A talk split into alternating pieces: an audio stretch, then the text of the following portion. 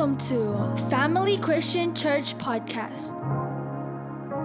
Join us on our Sunday worship service live stream on Facebook at 9:30 a.m. Meron pong three kinds of love. Una, yung agape love. Ang ibig sabihin nito, unconditional love. Walang kondisyon ito. Kahit sino ka pa. Yan po yung pag-ibig ng ating Panginoon. Yung phileo, ibig sabihin niya ay brotherly love. Ano po yung eros? Ibig sabihin, intimate love between two people.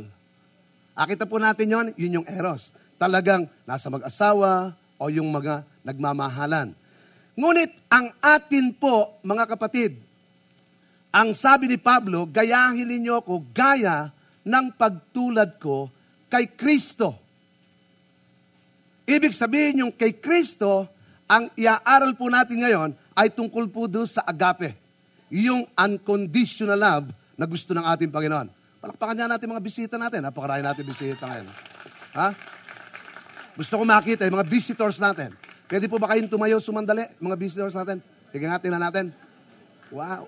Sige ba? Sige, sige, sige lang, sige lang, sige lang. Tayo lang, tayo, tayo. Wow. Praise God. Palakpakin natin, palakpakan natin sila. Welcome, welcome po kayo. Ano? Akaw po na po. Maraming salamat. At ah, makikita po natin dito, ito yung gusto kong, ah, ah, ang title po nito, Mga Katangian ng Tunay na Pag-ibig. Mga katangian ng tunay na pag-ibig. Basahin po natin. 1 John chapter 4, 7 hanggang 10. Basahin po natin lahat. Basahin natin lahat. Ready? Mga minamahal, mag-ibigan tayo sapagkat mula sa Diyos ang pag-ibig. Ang bawat umiibig ay anak ng Diyos at kumikilala sa Diyos. Ang hindi umiibig ay hindi kumikilala sa Diyos sapagkat ang Diyos ay pag-ibig. Inihayag ng Diyos ang kanyang pag-ibig sa atin nang suguin niya ang kanyang bugtong na anak. Sino po yon? Si Jesus. Upang magkaroon tayo ng buhay sa pamamagitan niya. Ito ang pag-ibig. Hindi sa inibig natin ang Diyos, kundi tayo ang inibig niya at sinugo ang kanyang anak upang maging handog sa ikapagpapatawad, loving God, loving people. Makita po natin dito, kung mahal mo ang Diyos, dapat mahal mo ang iyong kapwa. Hindi pe pwedeng magsabing, taas ang kamay na nagmamahal sa Diyos. Taas ang kamay. Sige, sige. Taas natin. Praise the Lord. Pag sinabi nating mahal natin ang Diyos, dapat yung katabi mo, mahal mo. Ha? Medyo, medyo pautangin mo na ng konti yung katabi mo. Ano, para talagang nakakaintindihan. Mga minamahal, mag-ibigan tayo sapagkat mula sa Diyos ang pag-ibig. Bawat umiibig ay anak ng Diyos. Tandaan po natin. Bawat umiibig ay anak ng Diyos. Mayroon pong mga katangian ng tunay na pag-ibig. Pag-aralan po natin to. Sapagkat madaling magsalita, iniibig ko ang Diyos. Madaling magsabi, iniibig ko ang aking kapwa. Pero hanggang saan yung pag-ibig na yan? Di ba? Pag ba yan ay nagkamali, mahal mo pa? Yun. Ano nga, tatawarin mo. Ha? Pag yan ba hindi nagbayad, ah, mahal mo pa ba yan? Oh. Di ba? okay, pag-aralan natin ito. Pag-aralan. Una, ang mga katangian ng tunay na pag-ibig. Number one, ang pag-ibig ay mapagbigay. Oh, mapagbigay yan. Ibig sabihin, basahin natin mabuti. Doon po sa John 3.16. Gusto ko lahat tayo bumasa. Ang sabi po dito, gayon na lamang ang pag-ibig ng Diyos sa sanlibutan. Kaya ibinigay niya ang kanyang bugtong na anak upang ang sumampalataya sa kanya ay hindi mapahamak, kundi magkaroon ng buhay na ano yung ibinigay? Ano pa yung ibinigay ng, ng Diyos? Oho, ibinigay yung kanyang bugtong na anak, si Jesus. Isipin natin, sino po rito yung labindalawa anak? Taas ang kamay. Oh, si nanay. Ito si nanay ah, Junisa. Labintatlo, labindalawa. Okay. Sino pa rito yung, ah, sino po, labing anim ba kayo, Grace? Okay, yung magulang ang tatanong ikaw, mga magulang, ilan, meron po ba ritong nanay, tatay na may anak na pito? Meron ba? Anim, anim ang anak. Ayon, si Nanay Marina. Ah, si Sister Reyna, anim. Ah, Sister Reyna, yung anim na anak mo, pwede ba tayong humingi ng isa? Bibigay mo ba yung isa? Ho, tapos ibibigay natin yung ah ah, ibibigay mo sa amin yung isa, ang gagawin namin eh ah, medyo hindi na namin isa sa uli sa iyo. Okay ba sa iyo? Palagay ko sasabihin ng iba, hindi siguro papayag. Ano, mahirap 'yon. Pero alam po ba ninyo, alam po ba ninyo, ang Diyos natin ay mapagbigay, ibinigay si Kristo para tayo magkaroon ng buhay na walang hanggan. Nakita po natin ito. Ito pa. Dito natin nakikilala ang tunay na pag-ibig. Bilugan nyo to. Inyalay ni Kristo ang kanyang buhay dahil sa atin. Ano yung ibinigay ni Kristo? Buhay. Ang Diyos natin ay mapagbigay. Binigay niya yung buhay. Sino makapagbibigay ng buhay? Kaya mo bang ibigay yung buhay mo? Palagay ko, pero palagay ko magkaka... Halimbawa, ah, ibibilanggo mo yung isa rito, pagpalagay na, tapos sasabihin mo, hindi, ako na pong magpapabilanggo dyan. Palagay ko mahirap yon. Pero si Jesus, ang Diyos, ibinigay yung buhay, inyalay. Ito yung lagi nating naririnig kapag nanliligaw yung lalaki. At di ba sa babae? Iaalay ko sa iyo ang buhay ko. Habang nanliligaw. Di ba? Iaalay ko ang lahat. Ba? Pati bituin na ipapangako. Iaalay ko sa iyo ang bituin. Susungkitin ko ang bituin. Pag mag-asawa na sinuntok, nakita bituin. Maraming inyaalay. Mapakaraming inyaalay. Pero makikita po natin, madalas po nating marinig yan. Ngunit ipinadama ng Diyos ang kanyang pag-ibig sa atin. Pakinggan nyo. Ngunit ipinadama ng Diyos ang kanyang pag-ibig sa atin nang mamatay si Kristo sa atin nung tayo'y makasalanan pa. Pakinggan nyo. Ang pag-ibig ay mapagbigay. Ibinigay ang kanyang bugtong na anak. Ibinigay ang kanyang buhay. Ibinigay, inyalay ang kanyang buhay para magkaroon tayo ng kaligtasan. Sabi rito, ipinadama ng Diyos ang pag-ibig, namatay sa krus para tayo ay magkaroon ng buhay na walang hanggan. Sino makapagbibigay niyan? Iyan po ang pag-ibig ng Panginoon. Unconditional love. Bakit? Kahit sino ka pa, hindi ka pa nagkakasala, pinatawad ka na ng ating Panginoon. Kailangan lamang talaga lumapit tayo sa ating Panginoon. Ito po, makita natin. Ang pag-ibig ay mapagbigay. Ang sabi rito, basahin natin yung isang talata pa dun sa Roma 8.32, basahin natin lahat. Hindi niya ipinagkait sarili niyang anak. Kung naipagkaloob niya sa atin ang kanyang anak, Sipin niyo yan? Kung si Kristo nga ibinigay sa iyo at sa akin, kung si Kristo ipinagkaloob para maligtas tayo, hindi kaya kayang ibigay ng Diyos ang lahat? Ano man yung ating panalangin, ano man yung hinihiling natin sa Panginoon, pwedeng ibigay ng Panginoon basta ito ay kalooban ng ating Panginoon. Kaya po ang sabi diyan, hindi niya pinagkait ang sarili niyang anak. Alam ba niyo kung bakit si Kristo ibinigay rito sa krus ng Kalbaryo? Para po tayo ay maligtas sa tiyak na kapahamakan. tayong lahat ay makasalanan. Taas nga ang kamay ng walang kasalanan, walang makapagtataas.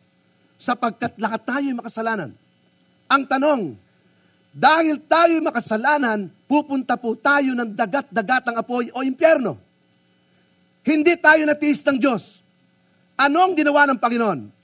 Ibinigay si Kristo para ikaw ay maligtas sa tiyak na kapahamakan.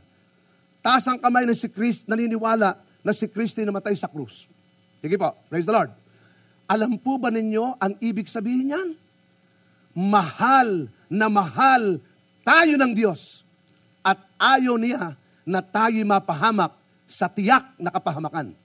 Ganyan ibinigay yung sarili niya. Ang tanong, kung tayo'y binigyan ng Diyos ng buhay, ng buhay na walang hanggan, alam ho ba ninyo ang dapat nating ibigay naman sa Diyos? Ibigay natin ang buhay natin sa ating Panginoon. Ibigay natin ang ating sarili sa ating Panginoon. Ang pag-ibig ay mapagbigay. Sino na yung naranasang magbigay? Sige. Ano nararamdaman ninyo kapag kayo nagbibigay? Nung Christmas, sino ang masaya? Yung nagbigay o yung tumanggap? Ha? O yan, yan, nakakagulo na kayo. Nakakagulo na kayo. Ha? O, sige. Ha? O. O. O, sige, mamaya, huwag kayo magbababag sa labas. Ano, ha? Okay. Sino ang mas masaya? Nagbigay o yung tumanggap?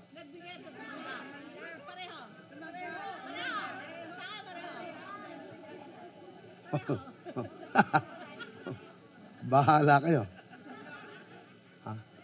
Alam nyo, ang magbigay, masaya. Ang tumanggap ay masaya. Pero kapag puro tanggap, hindi na masaya yun. Kailangan yung tinatanggap mo, nagbibigay ka rin. Di ba? Nagbigay ang Diyos ng pag-ibig. Dapat magbigay ka rin ng pag-ibig sapagkat ang Diyos natin ay pag-ibig. Palapakan natin ang Diyos na buhay. Di ba? Kaya po, kailangan po natin ang pag-ibig ay mapagbigay. Basahin natin. Basahin natin 1 John chapter 4, 9 and 10. Ready? Basahin natin. Lakasan natin.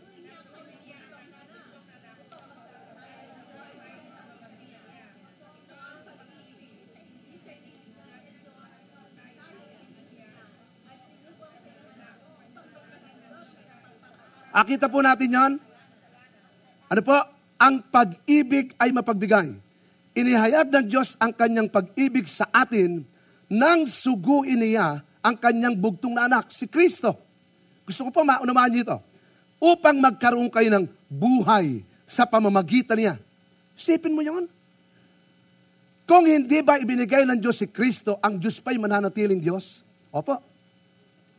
Diyos po talaga siya ninais niya na magkatawang tao, isinilang sa sabsaban, namatay sa krus ng Kalbaryo sa iyo at dahil sa akin sapagkat mahal na mahal niya tayo. Ganyan po, ibinigay yung buhay niya. Kung ta- ang Diyos ay nagbigay ng buhay, anong inaasahan niya sa atin? Ibigay din yung buhay natin sa ating Panginoon. Ito, pwede kong tanungin ito. Ano ang kaya mong ibigay sa iyong kapwa? Sige. Ano ang kaya natin ibigay? Pera? Oras? Ano pa? Material things? Ano pa? Pagkain? Ano pa? Oh, ano pa? Support? Marami. Pero alam nyo, ang Panginoon, hindi lamang iyon ang ibinigay buhay. Buhay. Taas ang kamay ng handang magbigay ng buhay sa kanyang kapwa. Ah, di ba? Di ba? Ah, di? Sa anak, pwede yan. Di? Pero alam nyo, wala po yan. Ang mga bayani natin, nagbigay ng buhay para sa bayan. Di ba? Pero alam nyo, ang binigay na buhay, nagkaroon ng kaligtasan. Gusto ko pong makita natin yan. Nagkaroon ng kaligtasan Dahil sa binigay. Kaya kung ang Diyos natin ay mapagbigay, dapat mapagbigay po tayo sapagkat kung sinasabi nating mahal ang Diyos, mahal natin ang Diyos, pero hindi tayo nagbibigay, ang sabi po riyan, hindi po totoo yan. Kaya ang sabi, dito natin nakikilala ang tunay na pag-ibig. Inyalay ni Kristo ang kanyang buhay.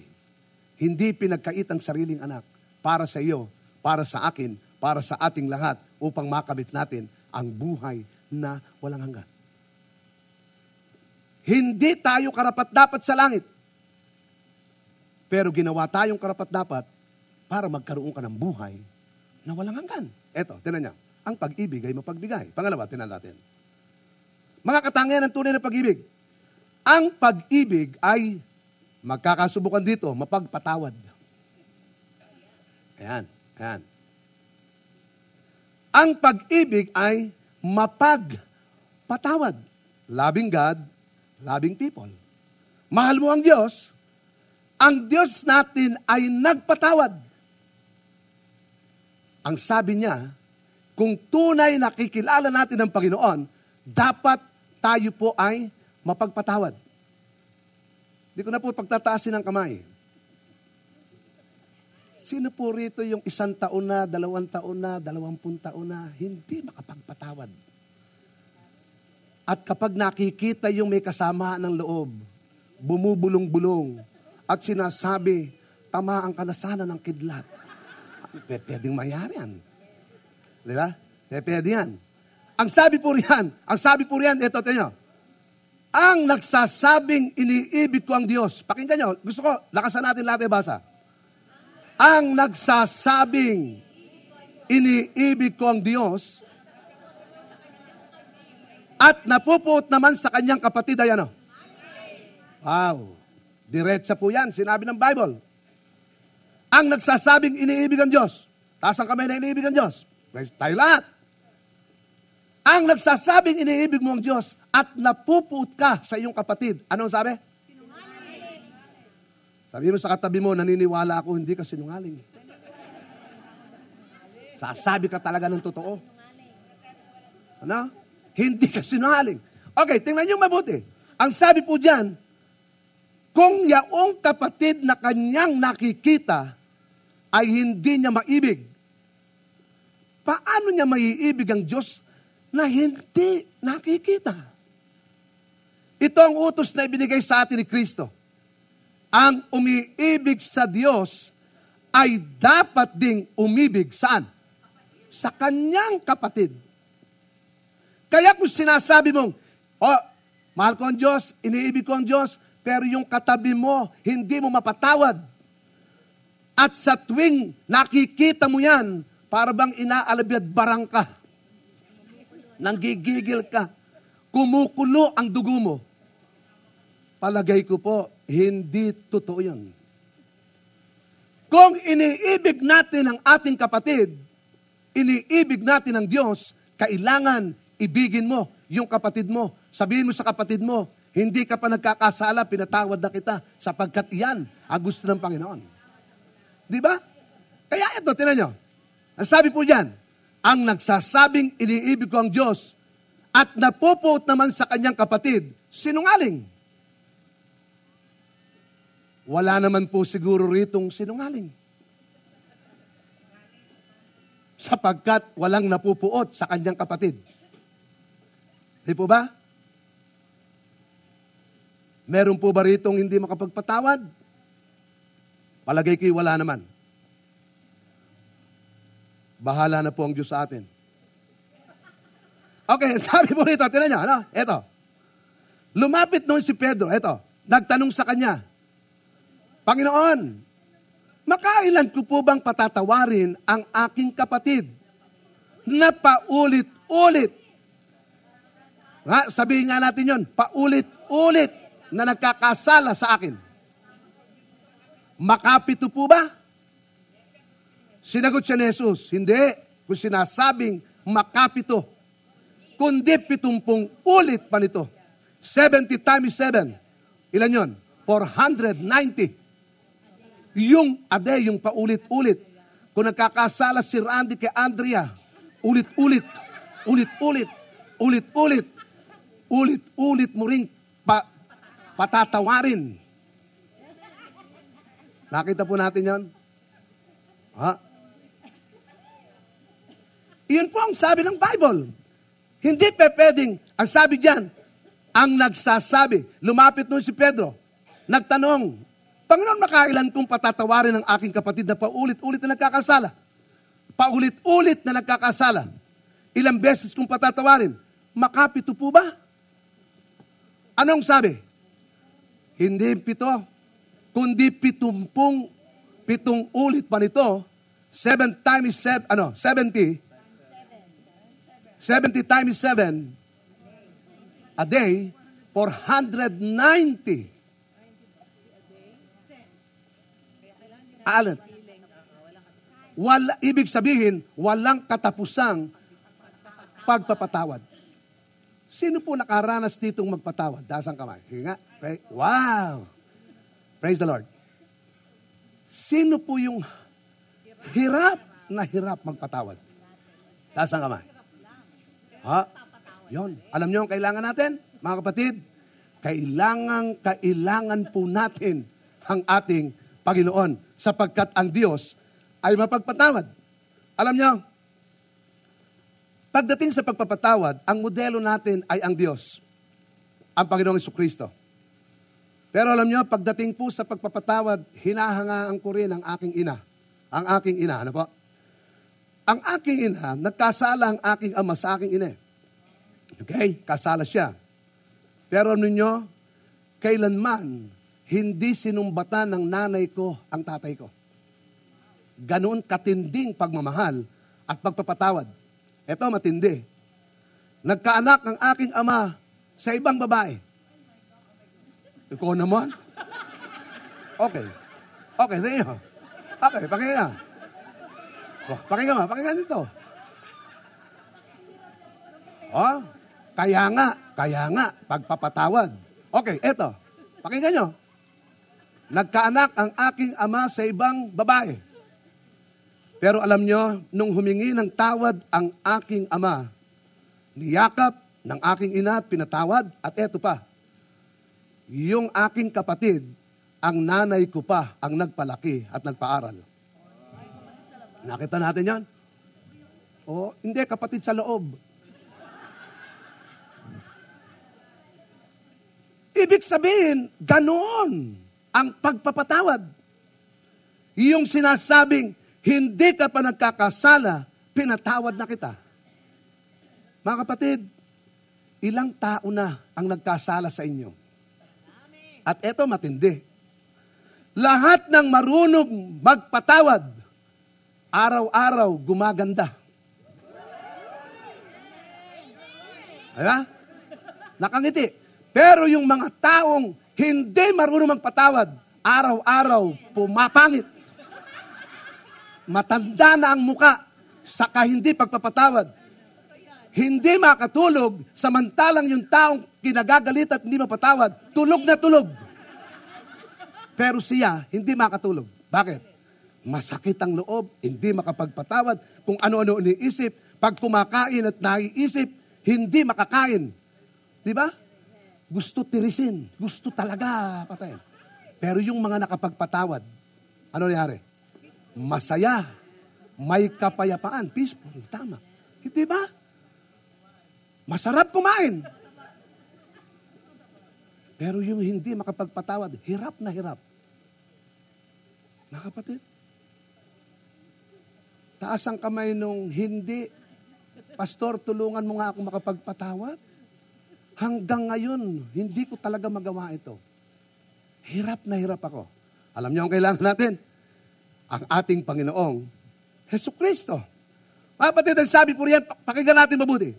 Sapagkat kung pinatatawad ninyo ang mga nagkasala sa inyo, basahin natin, patatawarin din kayo ng inyong amang nasa langit. Ngunit kung hindi ninyo pinatatawad ang mga nagkasala sa inyo, hindi rin kayo patatawarin ng inyong amang. Sinong, sino nagnanais patawarin ng Diyos? Ha? Tayo. Sino yung, Pastor, gusto ko po akong patawarin ng Panginoon. Sige, taas ang kamay. Alam niyo kung bakit? Kung gusto mong patawarin ka ng Diyos, dapat magpatawad ka rin. Pag hindi ka nagpatawad, sasabihin ko po sa iyo, hindi ka rin patatawarin. Kung anong itinanim, siya mong aanayin. Kaya kailangan magpatawad, mapagbigay. Ang pag-ibig ay mapagpatawad. Kailangan po nating patawarin. Nakaranas na po ba kayong magpatawad ng tao? Ano ang nararamdaman ng nagpapatawad? Maluwag ang loob. Masaya. Pero yung hindi nagpapatawad, malungkot, laging iniisip. Mamili tayo. Ang hindi pagpapatawad, nakakapagpaikli ng buhay. Bakit? Isip ka ng stress, isip ka ng isip. Ano po? Di ba? Nangangayayat ka. Bakit? Sapagkat wala kang inisip kundi yung taong yon.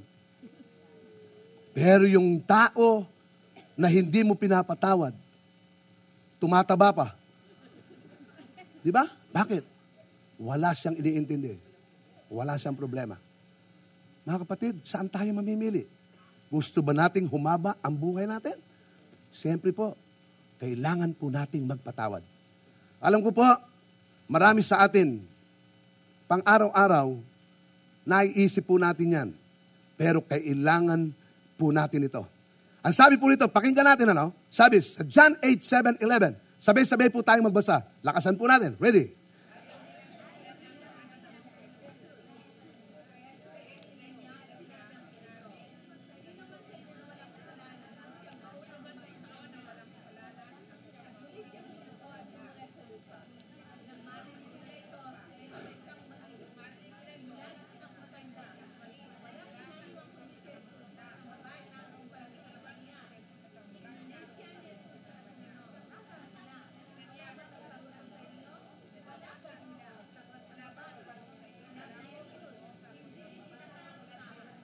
Okay, pakinggan nyo to. Ito po yung babaeng nahuli sa pangangalo niya. Alam niyo sa bansang Israel, pag nahuli ka sa ganitong pagkakasala, babaligbagin ka hanggang sa ikaw ay mamatay. Ayaw nilang tigilan ng katatanong si Jesus. Kaya sila'y tinignan niya, sabi, o ano po gagawin natin sa babaeng ito? Dinajudge nila, hinahatulan nila. Hindi ba dapat balibagin yan hanggang sa mamatay? Ito po, ayaw nilang tigilan ang ating Panginoong Yesus. Kaya't sila'y tinignan niya at sinabi ng ganito, okay, kay- ayaw niyang tumigil talaga. Sino man sa inyo na walang kasalanan ang siyang maunang bumato sa kanya? Sino man ang walang kasalanan, siyang unang bumato. At muli siyang yumako, yumuko at sumulat sa lupa. Nang marinig nila ito, sila'y isa-isang umalis. Simula sa pinakamatanda. Walang naiwan kundi si Jesus at ang babaeng naroon pa rin sa harapan niya. Tinignan siya ni Jesus at tinanong, nasaan sila?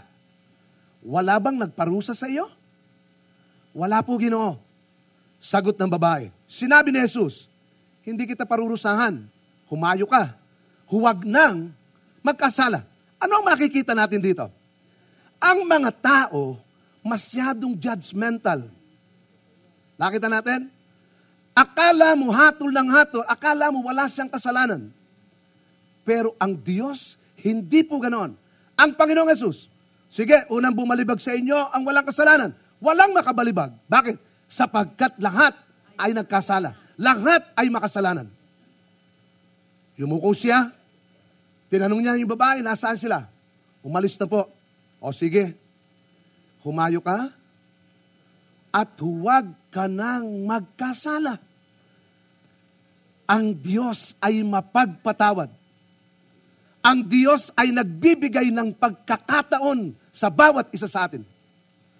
Mga kapatid, kung ang tao ay hindi makapagpatawad, ang Diyos po ay nagpapatawad at binibigyan ka ng pagkakataon na makapagbago ng buhay.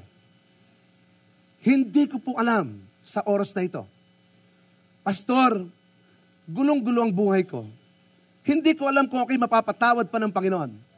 Kapatid, kaibigan, kayang kaya kang patawarin ng ating Diyos kung ikaw mismo ang hihingi ng tawad sa ating Panginoon sa oras na ito. Bakit? Ang Panginoong Yesus ay namatay sa krus ng Kalbaryo para iligtas ka. Ang Panginoong Yesus ay hinagupit ng napakarami. Nakaranas ng matatinding sugat para patawarin ka. Ang hindi lang mapapatawad ng Panginoon, yung mga taong hindi humihingi ng tawad. At hanggang ngayon, sinasabing, wala naman akong kasalanan. Pwede mo bang sabihin, wala kang kasalanan? Pastor, wala akong kasalanan. Hindi ako bilanggo, hindi ako nagnanakaw, hindi ako pumapatay. Yan ang sabi ng tao. Ibinalik ko yung tanong, nakapagsinungaling ka na ba? Oo daw. Sabi ko, kasalanan yon. Ang tao gumawa lamang ng tatlong kasalanan isang araw. Sa loob ng isang taon, mayroon pong 365 days. Time is 3. 1,000 mahigit na kasalanan. Kung si Randy nabubuhay ng apat na pung taon, 45? 45, 46. Mayroon na siyang apat na anim na libong kasalanan. 46,000 na kasalanan. Wala pong makapagpapatawad na husgado sa isang tao na ganoong karami ang kasalanan. Kung ikaw ay nabubuhay ng 70, 50, 52, meron ka ng 52,000 na kasalanan. Alisin mo na yung 10, meron ka pa ring apat na po. Di ba? Mga kapatid, pero ang Diyos natin handang magpatawad sa mga tao na humihingi ng tawad. Para makamit natin. Alam niyo ang sabi, pag hindi po tayo, ang Panginoong Yesu Kristo, hindi kakatulan. Hindi kay judge ng ating Lord. Pero kailangan lamang, kapag ikaw ay tumanggap sa Panginoon, tinanggap mo siya bilang Panginoon tagapagligtas, humayo ka na at ikaw ay huwag nang muling bumalik sa kasalanan. Yan po ang gusto ng Panginoon. Ang Diyos ay mapagpatawad. Ang pag-ibig, katangian ng pag-ibig, ang pag-ibig ay mapagbigay, ang pag-ibig ay mapagpatawad. Handa kang patawarin ng Panginoon sa oras na ito kung ihingi ka ng tawad. Ito yung number three. Tingnan nyo. Mga katangian ng tunay na pag-ibig. Ang pag-ibig ay mapagmalasakit. Concern siya. Nagmamalasakit siya. Kapag nang nakita ng sino mang may kaya sa buhay, basahin natin.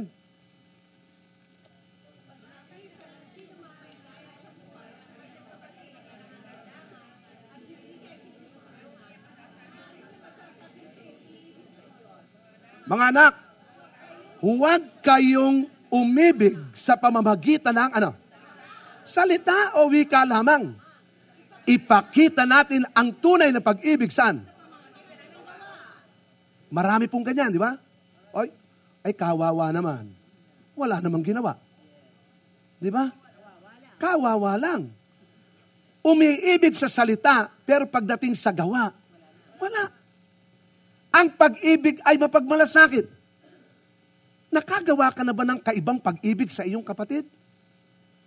Yung kaibang kaiba, yung talagang hindi pangkaraniwan. Marami. Alam niyo, meron akong isang kilala. Ang pangalan niya, Juanito. Hindi si Juanito natin. Kilala niyo si Pastor Halos, di ba? Yung pastor? Okay, ito, pakinggan niya. Si Pastor Halos, nung una kong makita at nakita nating lahat, siya po'y may sakit sa kidney. Ano ba? At talagang ah, ang kamay niya, nakagano na lang eh, di ba? Papatapos nun, na, namumutla na siya, makikita natin, namamagana siya, kasi nga, meron siyang problema sa kidney niya. Si Juanito, galing sa Philippines. Pinapunta rito. Ito. Bakit? Handa niyang ibigay yung kidney niya kay Pastor Halos. Ito, matindi. Binayaran ba? Walang bayad. Wala. At eto, matindi pa dyan. Nung sasa, nasa ospital na siya, sinasabihin siya ng nurse, naluloko ka na ba? Bakit mo ibibigay yan? Sinisira, dinidiscourage yung loob. Pero alam mo sabi ni Juanito? Anong sabi niya? kamag hindi niya kamag-anak ito ha. Alam mo, sabi lang niya, di po, concern ako kay pastor kasi itong pastor na ito'y naglilingkod sa ating Panginoon. Ibinigay yung kidney niya. Pagmamalasakit. Kaya nga nung makita ko sa Juanito nandito dito, Juanito, yung bang isang kidney, yung isang kidney mo, okay pa ba? Baka pwede rin nating ipamigay. Hindi na, mamamatay na yon. Okay, eto. Ikaw ba? Kaya mo yon Yung bang kidney, wala namang bayad na mapakamahal nun, ibibigay mo para sa isang lingkod ng Diyos dahil nagmamalasakit ka? Yun po ang pagmamalasakit. Yung handa kang hindi kumain, makakain lang ang iyong kapwa. Di ba? Madaling gawin yun kung nagda-diet ka, pero kung talagang ah, maraming pagmamala... Siya muna ang pauupuin mo bago ikaw. Di ba? Marami tayong dapat magawa. Yung pagmamalasakit. Pag nakita natin yung kapatid nating malungkot, ibig sabihin, nalulungkot tayo. Kapag nakita natin yung kapatid nating may sakit, para tayong may sakit, iyon ang pagmamalasakit. Wala kang hinihinging kapalit. Makikita po natin dito, ano? Ang sabi po dyan, tinan natin, kapag nakita ng sino mang may kaya sa buhay ang kanyang kapatid na nangangailangan, hindi niya ito tinulungan, paano niya masasabing siya'y umibig sa Diyos? Mga anak, huwag tayong umibig, umibig sa pamamagitan ng salita o wika lamang. Ipakita natin ang pag-ibig sa pamamagitan ng gawa. Eto, tenyo. Ipagmalasakit ninyo ang kapakanan ng iba, hindi lamang ang iyong sarili. Mahalin mo ang iyong kapwa gaya ng iyong sarili. Totoo ba yan? Mahalin mo yung sarili mo? Mahalin mo ang iyong kapwa? Ano ang mas una? Sarili o kapwa? Pero sa totoo, yung reali- realidad, ano ang, ano ang totoo? Sarili. Kuhanan ka ng picture. Nagagawan tayo sa pagtingin ng picture. Ng lit- picture, ng lit- litrato na yan. Ano ang una mong tinitingnan? Sarili mo, ay ganda ko rito ah. Nagagalit ka pa, kumukuha kay Kuya Aibo. Pag pang, Kuya Aibo, huwag pakita yan ha. Ito, ah, ayaw- bakit? Ano ang una nating tinitingnan? Sarili. Pagharap natin sa salamin, sarili. Lahat, sarili tayo. Pero yung po ba ang kalooban ng Diyos? Hindi. Pag malasakit natin, kung mahal natin ang ating kapwa, ano dapat natin gawin? Puntahan natin sila. Sabihan na mahal tayo ng ating Panginoon. Alam niyo yung mga bisita natin ngayon, palakpakan po natin yung ating Panginoon sa kanila. Hala? Alam niyo kung bakit? Kung sino man po ang nag-invite sa inyo, sino man po ang nag, nagdala sa inyo rito, mahal na mahal po kayo ng mga nag-imbita sa inyo. Alam niyo kung bakit? Upang makamit po ninyo yung buhay na walang hanggan na sinasabi ng ating Panginoon. Eto, ipagmalasakit ninyo ang kapakanan ng iba. Hindi lamang ang iyong sarili. Huwag sariling kapakanan ang hanapin ninyo, kundi ang sa iba. Kilala niyo si Auntie Lynn? Andiyan si Auntie Lynn? Dahil sa likod, eh, si Auntie Lynn, oh. Pag po yung naglalakad, hindi pa pwede maglakad yan ng walang tungkod, ano tawag daw, walker, walker. Pero alam po ba ninyo, iniintindi pa niya yung mga walang sasakyan. Sinusundo pa niya. Teka muna, baka hindi makasamba rito si Pasing susundo. May hika na nga, nanunundo pa. Kapakanan ng iba. Iyon po ang kailangan natin. Sa Amerika, kanya-kanya tayo. Binebreak natin ito. Pilipino tayo. At dapat magtulungan. Ngunit minsan, malupit tayo sa kapwa Pilipino. Di ba? Pag nakita ang Pilipino, huwag mong kausapin yan. Ay, huwag mong Pilipino. Ha? Huwag mong kausapin yan. Baka chismis tayo yan. Dali. Pag nakakita dyan sa tambuli, Pilipino ka ba? Ah, oh, sasabihin, tal- teka muna, bakit ganon? Alam nyo, dapat panahon na para itaas natin ang mga Pilipino. Ha? sapagkat ang Diyos natin nilikha ang mga Pilipino para magsilbi at maglingkod sa ating Panginoon. Di ba? Kailangan natin pagmalasakitan natin. Alam niyo ito, pag nasa ibang bansa tayo, dapat, kapag may mga tao na talagang nangangailangan mga Pilipino, tulungan. Tulungan. Hindi ko sinasabing ang lahat ibigay, tulungan.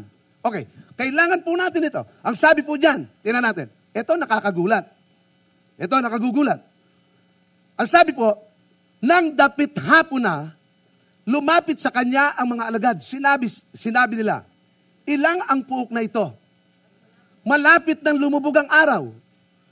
Papuntahin na po ninyo sa mga nayon ang mga tao upang makabili ng kanilang makakain. Ano sabi ng Panginoon? Hindi na sila kailangang umalis pa, sabi ni Jesus. Kayo ang magbigay sa kanila ng gutom na nga, paalisin mo pa. Nasaan ang malasakit noon? Sa araw na ito, mga kapatid, mga kaibigan, mga bisita natin, walang aalis dito ng hindi kakain. May litsong ba tayo? O pakainin natin sila. At kung hindi magkakasya ang mga taga-family Christian Church, ang unang hindi kakain. Para yung iba hindi makakibo. Pagmamalasakit. Kailangan natin magmalasakit. Eto, nung ako'y nasa Philippines, kung alam po niyo itong prayer mountain sa Antipolo, meron po nag-prayer and fasting dyan, isang Koreano. Ito nakapagtataka. Apat na pong araw hindi kumakain at umiinom. May nagbabantay sa kanya. Alam mo ba niyo ang hinihiling niya sa Panginoon, yung pinagpapas niya? Nagpapasting siya? Nananalangin? Sipin niyo, Koreano, pinagmamalasakitan ang Pilipinas. Nagmamalasakit siya sa Pilipinas, Panginoon, ibangon mo sa kahirapan ang bansang Pilipinas. 1960, pangalawa tayo sa Japan, halos nagkakapantay pa sa yaman. Pagdating po ng 1970-80, pangalawa na tayo sa Vietnam. Mahirap tayo. Sino nagpa-fasting doon? Koreano. Nasaan ang mga Pilipino? Wala pong malasakit doon sa bansang Pilipinas. Yung bang kailangan natin? Hindi ho.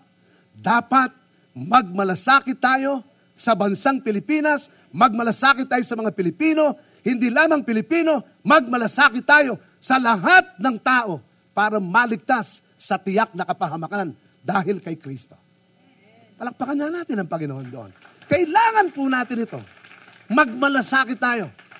Maliligtas lamang ang tao kapag tinanggap niya ang ating Panginoon. Eto pa, ang mga American missionary. Napunta ako sa Mindoro, Mindoro Oriental. Alam po ba ninyo, may isang American missionary na tumira mismo sa bundok, nagmalasakit sa mga mangyan, para lamang maligtas ang mga mangyan. Nagkaasawa na doon, tumira na doon. Dahil lang gusto nilang maligtas ang mga tao ito. Iyon ang pagmamalasakit.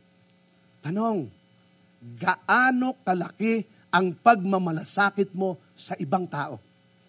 Alam mong pupunta ng impyerno yan, pero sinabihan mo na ba tungkol kay Jesus?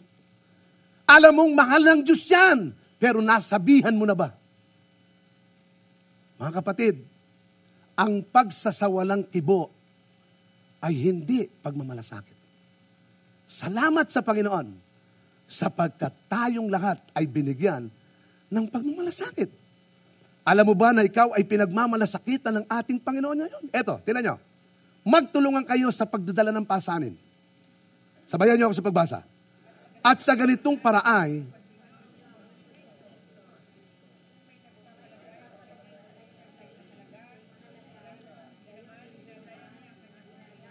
Okay, tingnan nyo. Magtulungan kayo sa pagdadala ng pasanin. Sino may mga problema? Taas ang kamay. Labas, salamat. Yung iba, walang problema. Okay, taas ang kamay ng mga may problema. Taas, taas. Okay, lahat tayo. Ano ang dapat natin gawin sa problema? Magdalahan tayo. Magpalakasan tayo. Magmalasakitan tayo. Hindi. Kapag ang isang tao ay may problema, anong sinasabi natin? Eh kasi nga, Oo, tinat... Ay, kaya kami problema kasi pinarurusahan ka ng Diyos. Ah, di ba? Di ba? Kaya ka nagkakasakit. Sa halip na tulungan. Magdala, may sakit na nga, eh, kinagagalitan mo pa. Hindi. Tulungan. Magmalasakitan. Alam nyo ito maganda eh. Binasa ko po ito eh. Binasa ko po yung hilong talata. eh. Marcos chapter 15, 21. Ito. Nasa lubong nila ang isang lalaking galing sa bukid. Si Simon na taga Sirene. Ama ni Alejandro at Rupo. Ito. Pilit nilang pinapasan sa kanya ang krus ni Jesus. Natatandaan mo niyo yan? Pasan-pasan ni Kristo yung krus. Nasa lubong itong sino? Si Simon. Anong ginawa? Yung krus, tinulungan niya si Jesus para pasanin yung krus. Mga kapatid, lahat tayo ay may krus na dinadala. Posible pong krus sa iyong trabaho, krus sa iyong ginagalawan. Misa nananalangin ng pastor.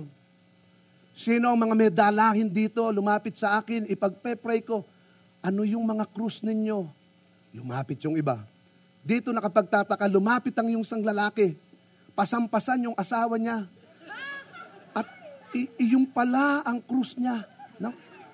Talagang ito ang krus ko. Ito ang krus ko. Ito ang krus ko. Ano, ito, ito. Okay. O yung babae may pasan sa kanyang asawang lalaki. Bakit? Krus. Pwede ang krus mo yung anak mo. Pwede ang krus mo yung asawa mo. Pwede yung krus mo sa trabaho mo.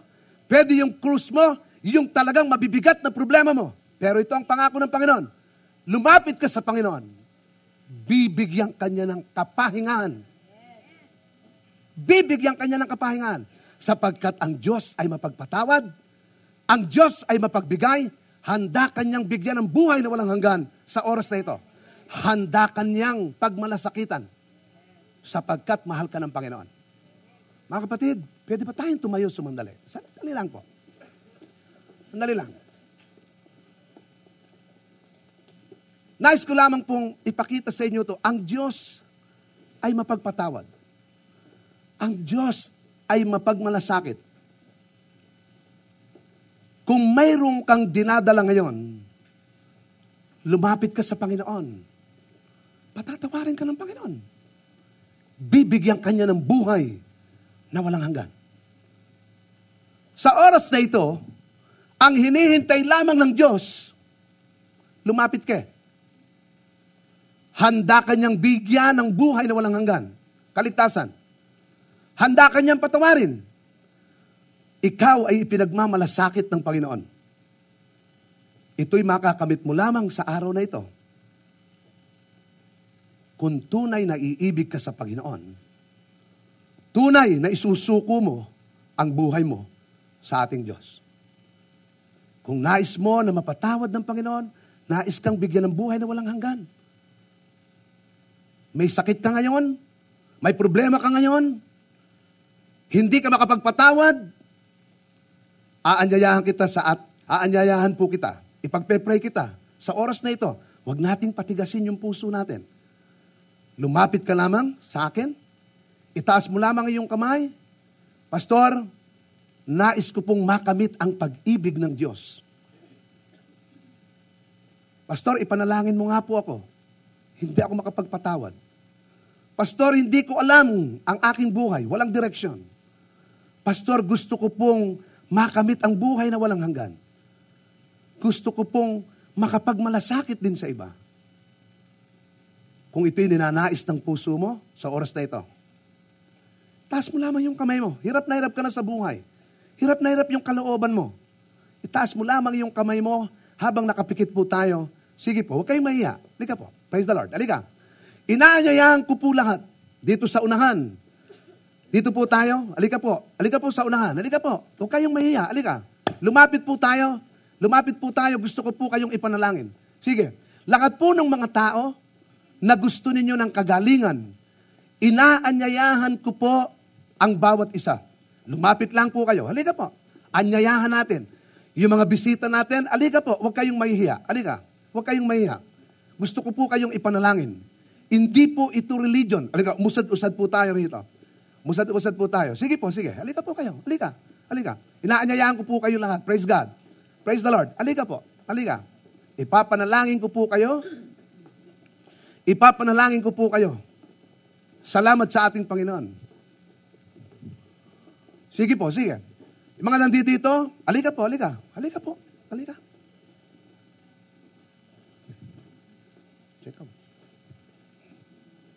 Praise the Lord. Salamat sa Panginoon. Salamat. Hallelujah. Umusad-usad po tayo ng konti. Kasi po, hindi po tayo nagmamadali. Sige po, gusto ko kayong maipanalangin talaga. Mahal na mahal kayo ng Panginoon. Yung ibang mga bisita natin, inaanyayahan ko pa rin po kayo. Halika po, halika. Praise God. Halika. Praise the Lord. Tayo po. Amen. Ayan. Inaanyayahan ko pa rin po yung iba. Kung nais mong lumapit sa Panginoon, dito po sa gilid. Sa araw na ito, may gagawin ang Diyos. May gagawin ang Diyos. Alam po ninyo, makakamit ninyo ngayon sa araw na ito ang buhay na walang hanggan. Makakamit ninyo sa araw na ito ang pagpapatawad ng ating Panginoon. Makakamit ninyo sa araw na ito ang pagmamalasakit ng ating Diyos. Pwede po ba nating itaas ang ating kamay at tayo mananalangin? Sumunod po kayo sa aking panalangin. Lakasan po ninyo, dakilang Diyos, sa araw na ito, himihingi ako ng tawad sa aking mga kasalanan. Patawarin mo po ako. Binubuksan ko ang aking puso. Tinatanggap kita bilang Panginoon ko at tagapagligtas ko.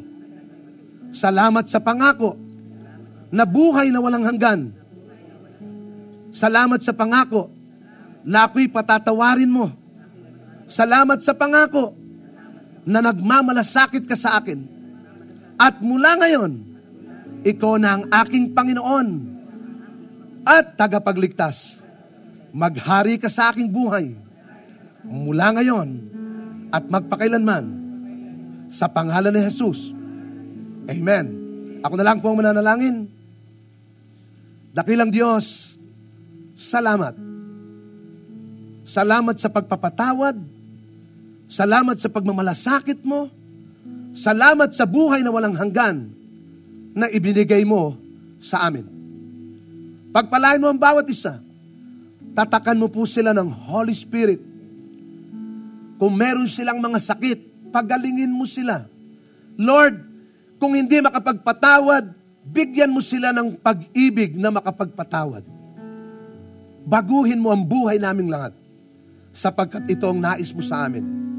I-bless mo sila, lahat ng may sakit, pagalingin mo. Lahat ng mga may problema, tulungan mo. Salamat po. Salamat po, O Diyos. Sa kabutihan mo. Sa pangalan ni Jesus. Amen. Palakpakan niya natin ang Panginoon. Malakas na palakpak. Amen. Bago po kayo bumalik doon, may sasabihin lang po ako sumandali. Ngayon pong tinanggap natin si Jesus sa araw na ito, nasaan po si Kristo sa buhay natin ngayon? Sa puso. Hindi na po aalis si Jesus dyan. Alam po ba niyo ang ibinigay niya? Bibigyan kayo ng buhay na walang hanggan, eternal life. Ito po ang pangako ng ating Diyos. Para kayo'y lumago sa pananampalataya. Yung pong nagsipag-imbita sa inyo, kausapin nyo. Paano ba ako lalago pa? May mga, may mga kakausap po sa inyo. Kung kayo may mga tanong, magtanong po kayo. Huwag kayong mahihiya. Isa lamang ang iiwanan ko sa inyo. Mahal na mahal po kayo ng ating Diyos. Palakpakan natin ating Panginoon. Hallelujah. Salamat po. Tayo po'y makakaupo na. At habang umuupo sila, palakpakan natin Panginoon. Habang umuupo sila.